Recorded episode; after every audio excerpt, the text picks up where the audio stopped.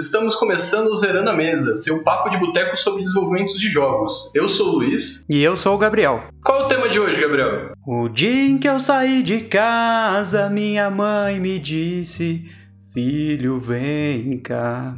Não, brincadeira, brincadeira. Hoje a gente vai falar sobre jogos e emoção, ouvintes. Que beleza, hein? Vamos mais pro lado estético do jogo, então, né? Exatamente. Hoje a gente vai falar de jogos que vão fazer você chorar de emoção, de medo, não de raiva, né? São bons jogos, mas vamos comentar um pouco sobre títulos que fazem os jogadores se manifestarem através de lágrimas, de choro, de tristeza, não de raiva, como comentei. De raiva é só quando a internet trava, né? Ou dá algum problema. Exatamente. Tem vários jogos que já me fizeram chorar de raiva, mas desses a gente deixa de lado, não, não vamos falar disso hoje e vamos fingir que eles não existem, né?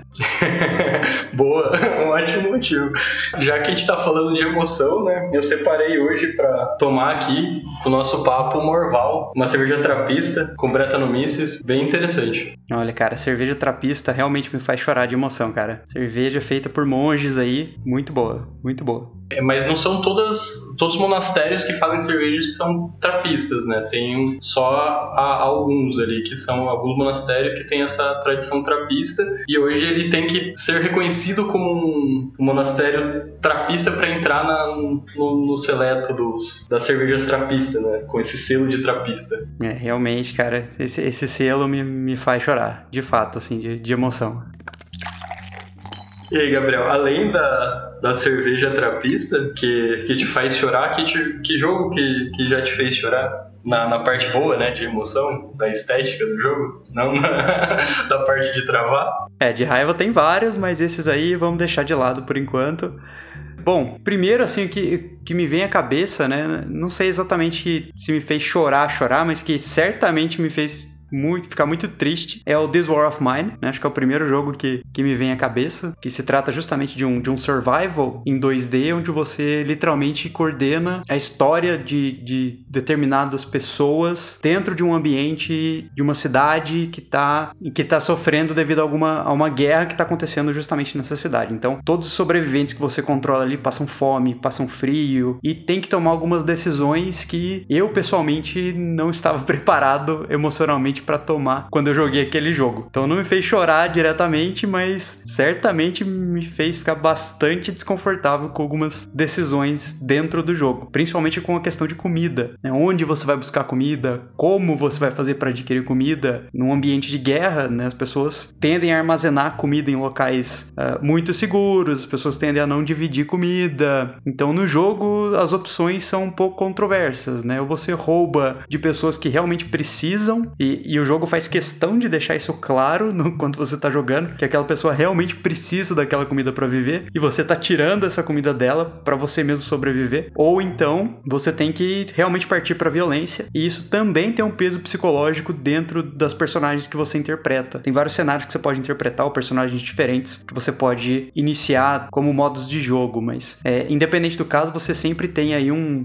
um peso psicológico das ações que você faz. Então é bem, bem bizarro, assim. E foi por isso, por mim, assim, acho que é o que me vem à cabeça mais facilmente. É, é um, é um jogo que, que mexe com, com o psicológico aí, né? Te, te pega em pontos centrais da sua emoção para deixar você incomodado, né? A ideia dele é te dar essa sensação de incômodo e até essas, forçar você a tomar umas decisões meio de no limite, né? Tipo, você tá ali. No, você escolhe que seu personagem passa fome ou fazer outra personagem passar fome. Exatamente, assim, isso traz, esse, esse, traz esse conceito muito da, de que a guerra é cinza, né? Ela não é uma escala em preto e branco. Então, as pessoas dentro de uma guerra, principalmente civis, você interpreta civis ali dentro desse jogo, e a preocupação é sobrevivência. E o que até onde você tá disposto a ir para sobreviver, né? Será que você realmente deixaria outra pessoa morrer de fome para que você mesmo sobrevivesse? Você mataria outra pessoa por causa disso? E até mesmo outras outras consequências disso, né? Os personagens do jogo estão sempre cansados, estão sempre desanimados, a própria estética, né? Como a gente tinha comentado, a emoção tem muito a ver com, com estética, né? Você tinha comentado isso, Luiz? Realmente a própria, a própria forma como o jogo se apresenta é, é muito cinza, né? É muito escuro e dá bastante a entender essa, essa decisão moral e essa dificuldade necessidade de você tomar essa decisão em momentos que são cinza em termos de moralidade, que é o caso da, da guerra. Então, esse com certeza é um jogo que me marcou, assim, em termos emocionais. Paper Please também tem bastante essa coisa que você falou, né? Porque você tá ali como um oficial da fronteira, né? Que você tem que a, a, ir analisar quem entra, quem pode entrar, quem não pode, né? Tentar identificar quais documentos são falsos ali. E você ganha por produtividade. E, e tem essa, essa questão também que mexe com essa, esse lado psicológico, né? Porque ele, ele contrasta bastante essa questão, que você tem que levar, você tem que trabalhar ali, você tem que ter uma produtividade ali, ou seja, tem que analisar rápido as coisas ali no seu trabalho, só que é, você pode, quanto mais rápido, menos cuidado você toma, você pode tá, liberar alguém que pode ser um terrorista e ele pode fazer um atentado no seu país e isso prejudicar você. E se você se prejudica, você prejudica a sua família que você está sustentando, porque você vai ter descontos no seu salário, inclusive, tipo, sua família começa a ficar doente, você precisa de dinheiro para remédio e outras coisas, e tudo isso impacta no seu trabalho na fronteira ali de analisar documentos. E por mais que, que tenha essa temática séria, por ser você é um, um agente da fronteira analisando documentos de quem entra, quem sai, a, a jogabilidade e o gameplay ali do, do jogo foi feito de uma forma bem interessante, que não te deixa, ele cria essa tensão e não te deixa entediado por ser um, um, um funcionário de fronteira. Né? É, assim, a, que eu me lembre, eu não, eu não tenho muita experiência jogando o jogo, mas a mecânica dele era muito simples, né? Era aceita não aceita, né? Você só olha doc, a documentação e basicamente dá um carimbo no, no passaporte ali, nos documentos de entrada de algum refugiado ou, ou, alguma outra pessoa que queira entrar no seu país, né? Então, realmente, essa mecânica tinha tudo para ficar chata, né? Para você, né, de alguma forma, se entediar de fazer essa, essa movimentação. Mas o jogo realmente ele traz esse aspecto emocional para te manter preso importância importância daquilo que você está fazendo, né? E as consequências de uma decisão errada, né? O que uma decisão errada pode trazer para sua família, para você e para o seu país. Então, esse realmente é um jogo bem intenso de jogar e também anda nessa linha cinza da, da moralidade da guerra, né? Bem, bem interessante. Sim, e vem, vem personagens meio que implorando, né, pra você, né? Tipo, também fazendo um, discurso emocional ali, que ele precisa, que a família dele tá desse lado da fronteira, que ele precisa ver a família. Então, eles, eles trabalham muito bem esse aspecto, né? Dessa negociação aí você tem e, e dessa coisa de que sua vida pessoal interfere você diretamente no trabalho, seu trabalho interfere diretamente na sua vida pessoal. Né? E chegou a ganhar vários prêmios no Paper Please, né? Eu não recordo agora de cabeça, mas ele ganhou, eu acho, inclusive o Big Big aqui no Brasil, né? Se eu não me engano, ele foi premiado no Big, cara. Mas quando você tava falando do, do, do outro jogo, eu lembrei de um jogo, não sei se você já jogou, que ele fala de apocalipse zumbi, só que você é um jogo em pixel art, assim, um pixel art bem, quase 8 bits, assim, bem, bem, bem puxando para aquela pegada mais antiga, que é que é uma viagem de carro, você está viajando de carro e aí acontece algumas coisas que você tem que parar e até em determinados momentos você decide, é, você tem aquela decisão se você que a pessoa ficou doente, se você mata aquela pessoa ou não, se aquilo vai é, vai impactar o quanto você tem de comida, o quanto você tem de remédio para tratar. Caraca, esse jogo eu não conheço. Também parece bem pesado e bem no estilo do This War of Mine. Me lembra muito também o um seriado que tá saindo agora na Netflix que chama Cidade dos Mortos, que é um pouco essa história, esse background, que é um apocalipse de certa forma zumbi. Eles não deixam claro que é isso. Na verdade, é uma, é uma pandemia que deixa as pessoas meio, meio doidas. Mas a história toda se passa justamente em uma família que pega o carro para fugir de Moscou, né, na cidade, na Rússia mesmo. Então é bem, bem legal o seriado e me parece que traz um pouco essa vibe desse jogo que você tá comentando. Não sabia que tinha um jogo desse, mas tem tudo a ver, assim, e, e o tema é fantástico, assim, é sensacional. Tem tudo para dar certo, para ser uma boa, uma boa pegada emocional nesse, nesse jogo. É, o jogo, eu lembrei o nome, chama Organ Trail.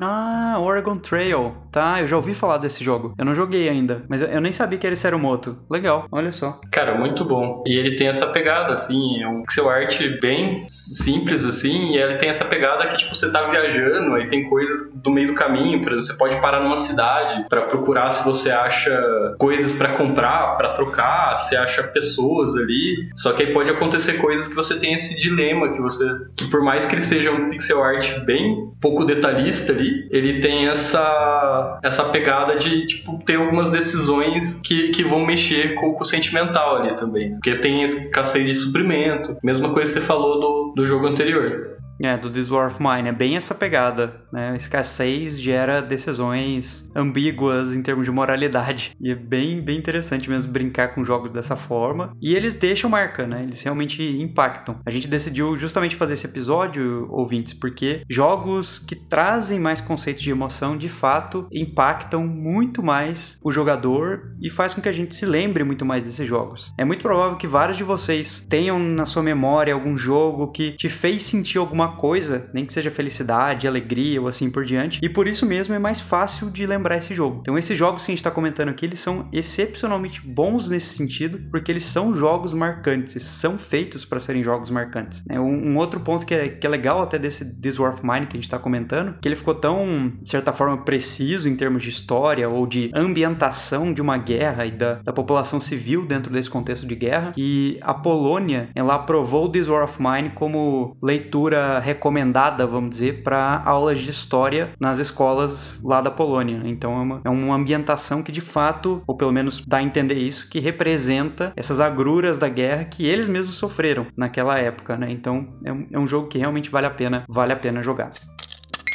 Luiz, um outro jogo que, que você já jogou bem mais que eu, que é o Papa Yo. O que, que você tem a falar desse cara? Cara, Papa Yo é um jogo que mexeu bastante comigo. e ele é interessante, né? Porque os, os, outros jogos que, que a gente falou aqui, ele tem bem essa pegada narrativa e você vai contando a história durante, durante a narrativa do jogo, né? E, e, e decisões que você tem que tomar ali no jogo. O Papa Yo, ele tem uma pegada um pouco diferente, né? Porque ele tem uma... É um, é um jogo que trata de um tema muito sério, só que ele joga uma temática diferente para você jogar o jogo e você só vai descobrir qual que é realmente a, o porquê que você estava passando por aqueles problemas, por aquelas o que você teve que resolver no meio do jogo no final. E aí eu não sei se eu dou spoiler aqui, Gabriel, o que, que você acha? O jogo já saiu faz tempo. Primeiro, primeiro, conta, conta a história de como é o jogo. Só, só pra galera entender. Depois a gente conta a historinha por detrás e aí a gente avisa os ouvintes que, que vai ter um spoiler em seguida. Então, é, são, são várias dinâmicas, várias quebra-cabeças que você tem que resolver no jogo.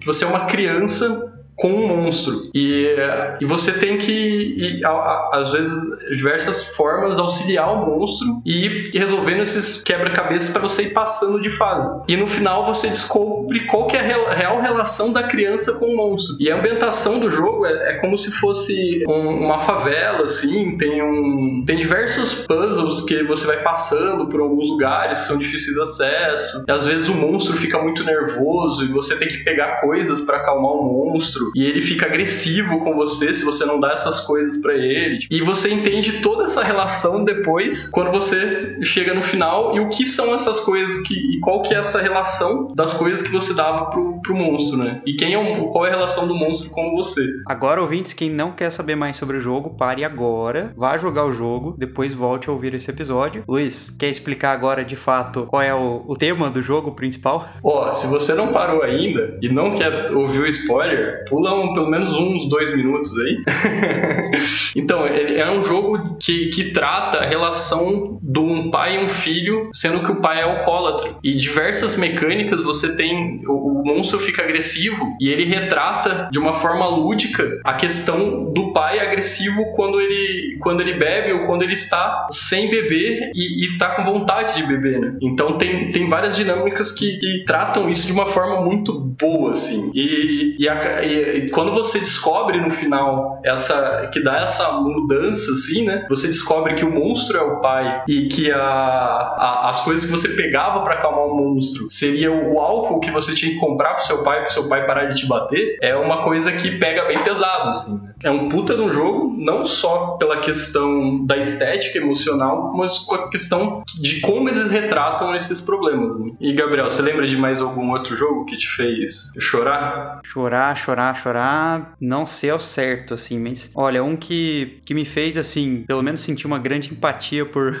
por outras pessoas que têm essa, esse problema é o próprio Rainy Day. É uma narrativa interativa, textual, onde você vai tomando decisões, né, daqueles livros antigos, né, de, na década de 80, onde você escolhe uma opção para seguir com, com a história, né, só que é uma versão digital disso, que é feito, inclusive, pela Thais Weiler, né, uma game designer aqui da, da Joy Masher brasileira. Ela comenta muito sobre o que é sentir depressão e o que é sentir ansiedade. E o que o que me chamou atenção nesse, nesse jogo é um jogo muito simples, acho que dá para jogar ele, sei lá, em 20 minutos. E, e te faz entender um pouco o que é sentir essa depressão. É que hoje a palavra tá tão banalizada que, que a gente acaba até deixando um pouco de lado essa, esse problema, né? A gente desconsidera isso como uma coisa de gerações mais novas ou, ou de estar tá fazendo, é, tá querendo chamar atenção. E, e realmente vendo esse jogo e entendendo qual que é a, a, tomada de decisão de uma pessoa que está nessa, nessa fase, né, nessa etapa da, da, da doença, dessa, desse problema, é, me chamou bastante atenção, assim, e me fez até, até ficar um pouco emocionado, assim, né, de olhar e falar, caramba, gente, será que tem gente que enfrenta isso todo dia, né? Realmente é, é algo bem, bem complicado. Mas esse a gente não vai dar spoiler, não, até porque o jogo é bem curtinho, é disponível gratuitamente na internet, a gente vai colocar o link na descrição, vocês vão lá jogar.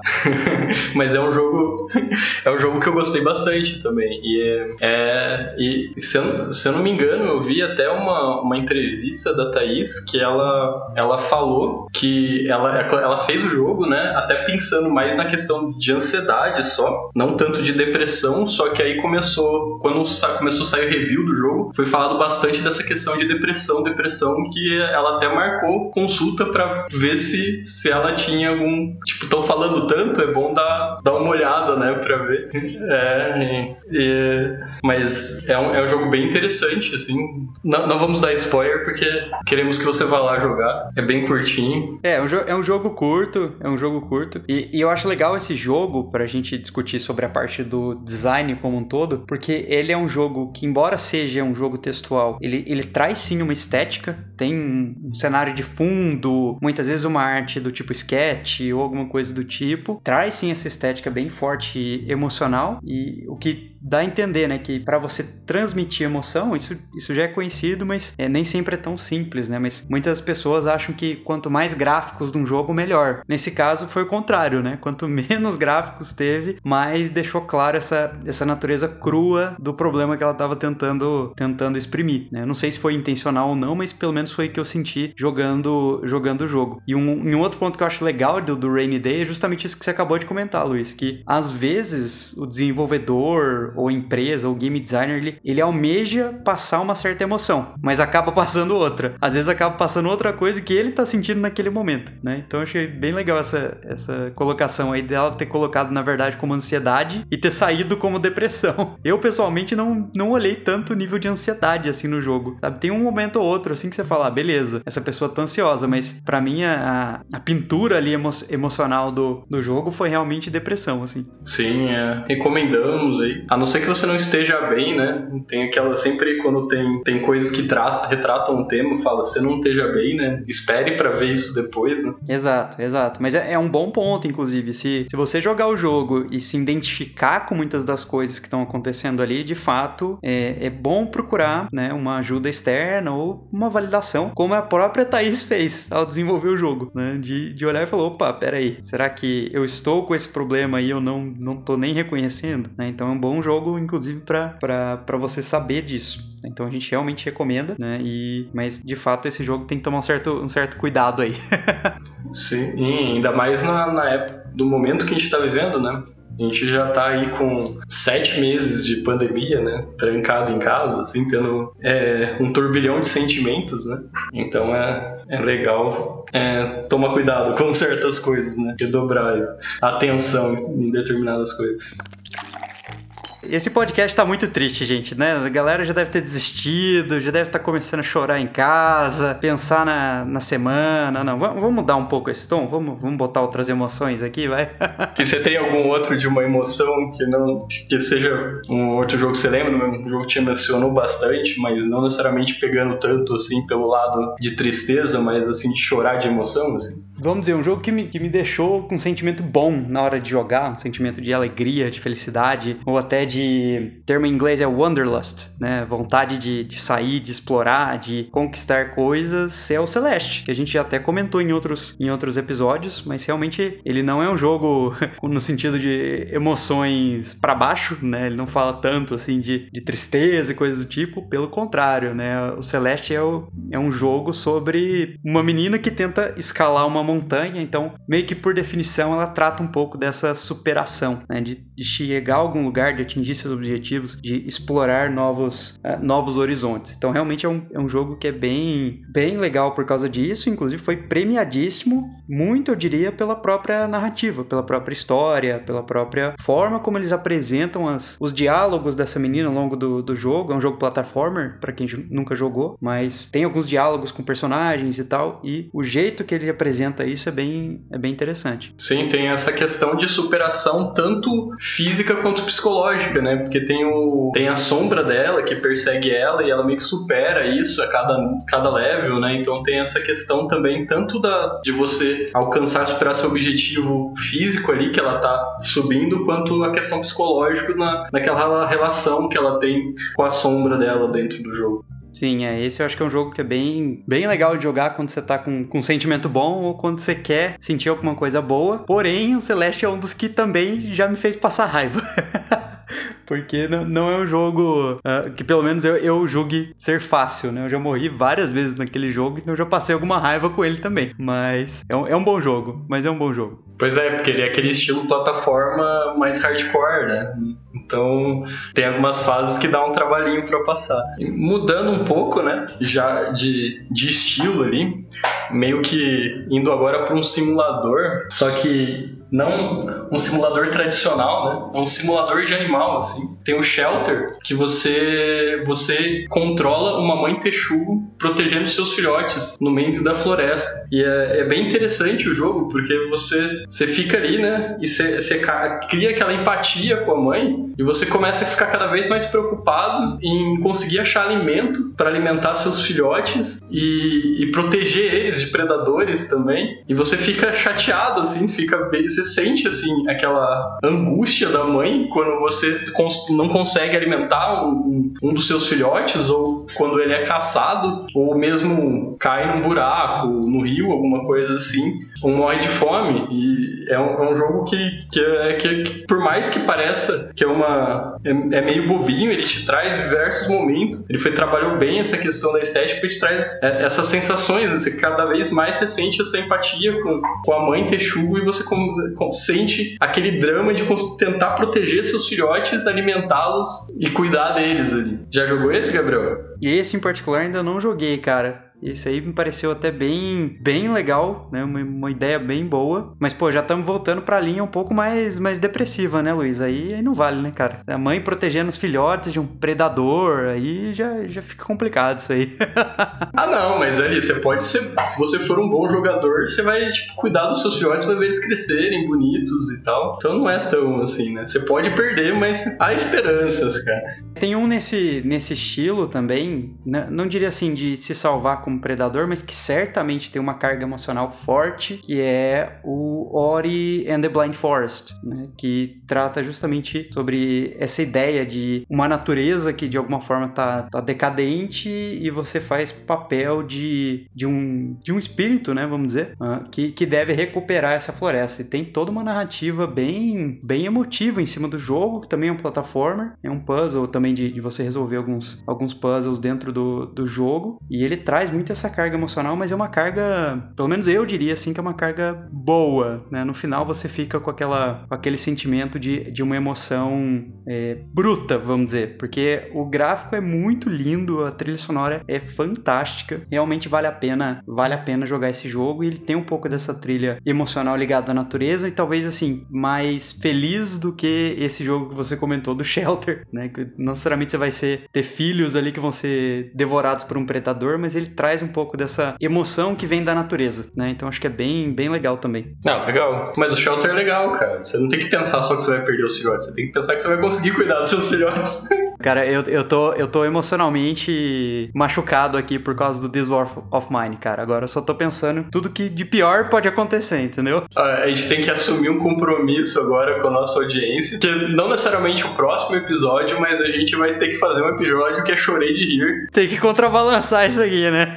Tem que contrabalancear, porque a gente trouxe algumas coisas pesadas nesse episódio, mas até trazendo é, essa questão de discussão, como, como que você acha que, que, que seria no papel do desenvolvedor, assim, essa questão de, de entreter e esse papel de trazer experiências, assim, a importância de causar emoção do, do jogador? Cara, essa, essa é uma pergunta que eu sempre acho muito boa, e, e, foi inclusive em boa parte por ela, na verdade, que eu acabei mudando a minha carreira para a área de jogos. Né? Os ouvintes não, não nos conhecem profundamente ainda, né, Luiz? Mas uh, eu acabei saindo de uma carreira de desenvolvimento para entrar mesmo na área de game design e de jogos, muito por causa de uma disciplina que eu estava fazendo doutorado. É, uma de jogos, qual o Luiz era, era, era o meu professor, e a outra justamente falando sobre computação afetiva, que é uma linha de estudar emoções e sentimentos, vamos dizer assim, de forma acadêmica, e de elicitar sentimentos em produtos, serviços e assim por diante. E aí, juntando as duas coisas, realmente para mim, assim, em termos de desenvolvedor, eu acho que é fundamental que qualquer jogo tente, pelo menos, enquanto game designer, né, enquanto desenvolvedor do jogo, gente tem que tentar direcionar o jogador para uma certa emoção, né? Porque eu acho que uh, para mim o jogo é nada mais, nada menos do que uma manifestação de uma emoção bem clara ali. E a emoção mais básica de qualquer jogo é a diversão, né? Mas é, com certeza é, a gente tem essa capacidade muito boa dentro de um jogo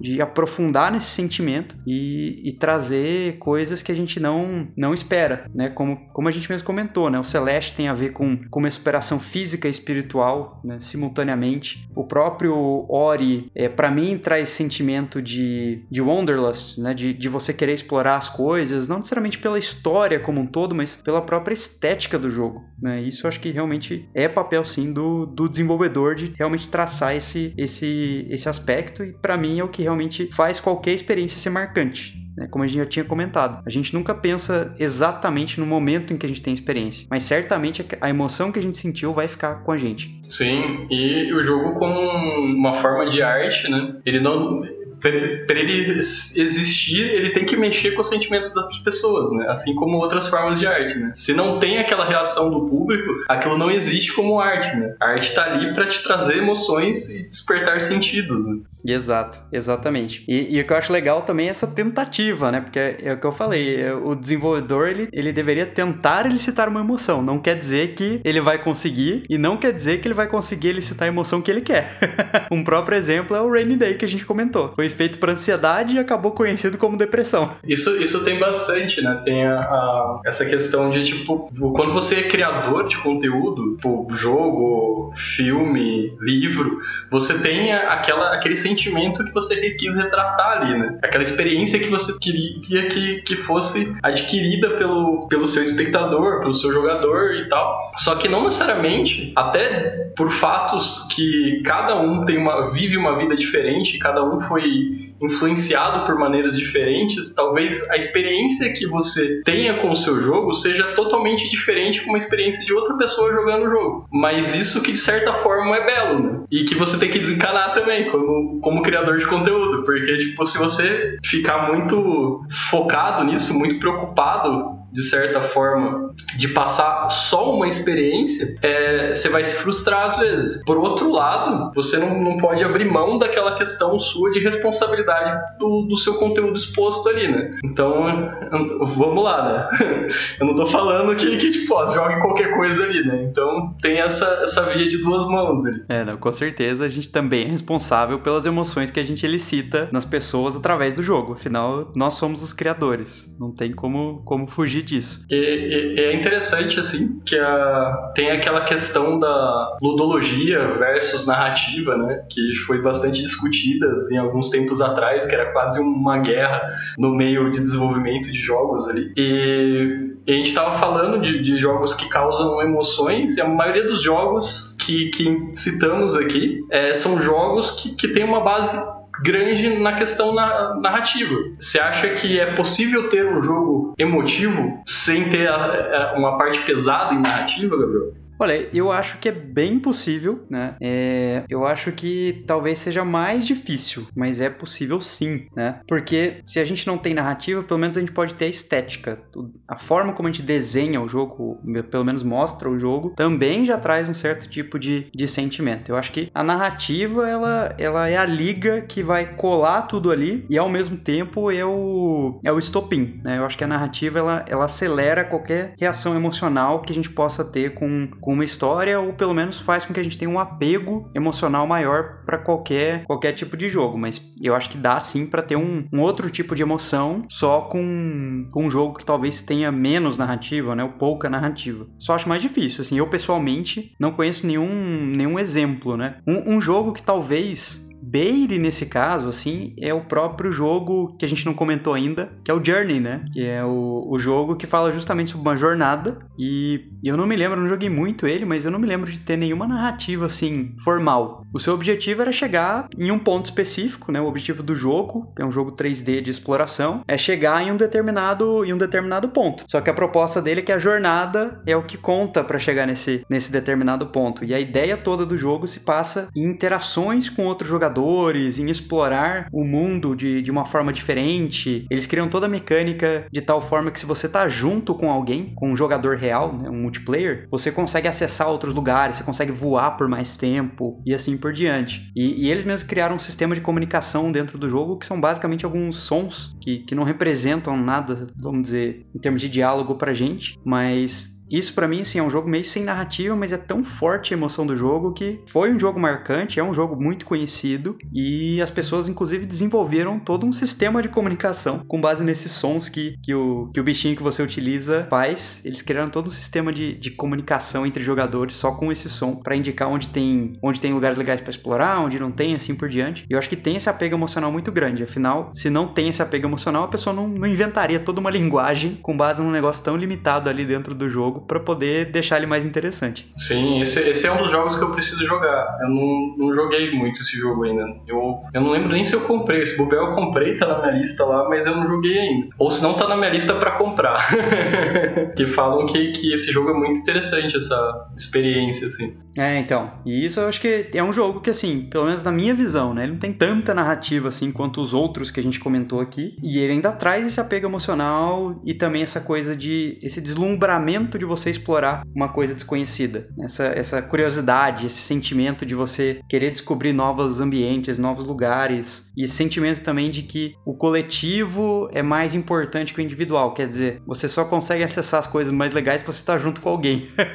então isso, isso para mim é bem, é bem interessante, assim. E eu acho que responde um pouco essa pergunta, né? Que dá para ter, sim, um jogo com emoção sem tanta narrativa assim. Porque o jogo tem outros elementos. A gente tem o visual, a gente tem o áudio. O áudio por si só, se a gente só tem som, já tem uma gama toda de emoções que a gente consegue, consegue elicitar na pessoa sem, sem maiores problemas. Os elementos que compõem a questão estética do jogo, né, te, te ajudam a passar essa, essa emoção que você quer, né? E até você citou anteriormente a questão que diversão, euforia é um tipo de emoção, né? Então, se você pegar aqueles jogos que são frenéticos ali, que, que são estilo arcade, né, que, que é aqueles jogos que o objetivo é fazer mais pontos, eles são jogos que não têm essa pegada de narrativa e trazem bastante emoção, né? Tem até a questão também do, dos party games ou a questão do, dos jogos de dança, que eles trazem outros tipos de emoção sem ter narrativa, né?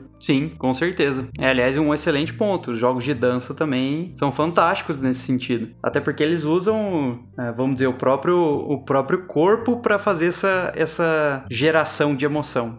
Você libera endorfina ali fazendo exercício físico, automaticamente a diversão já, já entra nesse, nesse pacote do jogo. Sim, além do fato que você, dependendo da música que estiver tocando, você pode ter uma história com a música, o que te potencializa a emoção que você vai sentir quando estiver jogando o jogo com aquela música tocando. Com certeza. Com certeza, bem pensado. Eu não tinha nem, nem pensado por esse lado, mas realmente esse tipo de jogo também traz bastante emoção. É que como a gente começou o episódio, teve umas horas que o episódio tava, tava muito triste, então a gente tinha que buscar referências de, de jogos que trazem você para cima, né? Então, dois exemplos de jogos que são, são emotivos que, que fazem. que é um emotivo do lado bom, né? Tanto a questão do dança quanto a questão desses jogos frenéticos de pontuação. Você entra num estado de, de euforia ali, né? Sim, com certeza. A gente comentou em outros episódios também que é o Zombie Run. Também é um jogo só, só de áudio, é um exergame, né? O jogo que você faz para se exercitar. E ele também passa um pouco essa impressão de, de emoção, porque ele parte dessa premissa que você tá correndo fisicamente, né? Você tá numa corrida, fazendo exercício físico e assim por diante. E o jogo ele simula essa, essa situação como se você estivesse fugindo de zumbis. Então também traz uma carga emocional maior aí dentro do, do jogo, ou dentro dessa experiência que você tá tendo de ter essa corrida. Né? Te traz essa carga de você não tá correndo só porque está fazendo exercício. É porque você tá fugindo de alguma coisa. Então isso é bem legal também. Sim, ele, tem, ele deixa mais. Ele cria elementos para deixar mais divertida a corrida. E eu não diria também que ele tem narrativa exatamente, porque ele não, não tem lá um, um arco formal da história, né? Você, você só tá correndo, né? Então isso também traz uma boa carga emocional sem ter um elemento muito forte de narrativa. Ah, mas tem uma narrativa ali, né? Porque você tem a história, tem todo o ambiente ali que você tá, ó. Você tá num um apocalipse zumbi, tá vendo zumbi pra cá, você tem que correr para tal lugar para procurar uma base, um abrigo. Então ele tem, ele tem essa, essa eu acho que tem essa pegada de, de narrativa de fundo que dá sustentação, né? Exato, exato. Mas é, é uma narrativa, vamos dizer, mais fraca, né, do que outras que a gente comentou aqui, que de fato é uma história linear, que, que você tem ali, por exemplo, ah, outros elementos que não só um inimigo, ou um cenário de fundo, ou um personagem único, né? Você tem interações, você tem todo um, um desdobramento da história, né? Ali é uma, uma narrativa bem, bem simples, né? que é o Journey também, né? Ah, sim, é que é, que é mais é, é, é um plano de fundo para te animar a correr ali, né? acabei com meus lenços aqui já, não, não dá mais, gente. Tem que, tem que parar porque, né, tem que comprar mais lenço para poder chorar de novo. É isso aí, gente. Muito obrigado por quem ouviu a gente até aqui. Semana que vem tem mais. Se você gostou, é, indique para seus amigos, curte a gente nas redes sociais. É isso aí, galera. Se vocês não jogaram jogos que a gente comentou ainda, joguem, deixem seus comentários, questionem a gente. Vocês não concordam com o que a gente falou aqui, pode mandar e-mail também. E é o que o Luiz falou: curtam nas redes sociais, divulguem o nosso podcast, entrem em contato, seja para brigar, seja para sugerir melhorias no podcast. A gente está sempre feliz aí em descobrir novas formas de elicitar emoções em vocês aí através desse, desse áudio. Tá certo, galera? Brigadão e até a próxima. Tchau, tchau. Falou!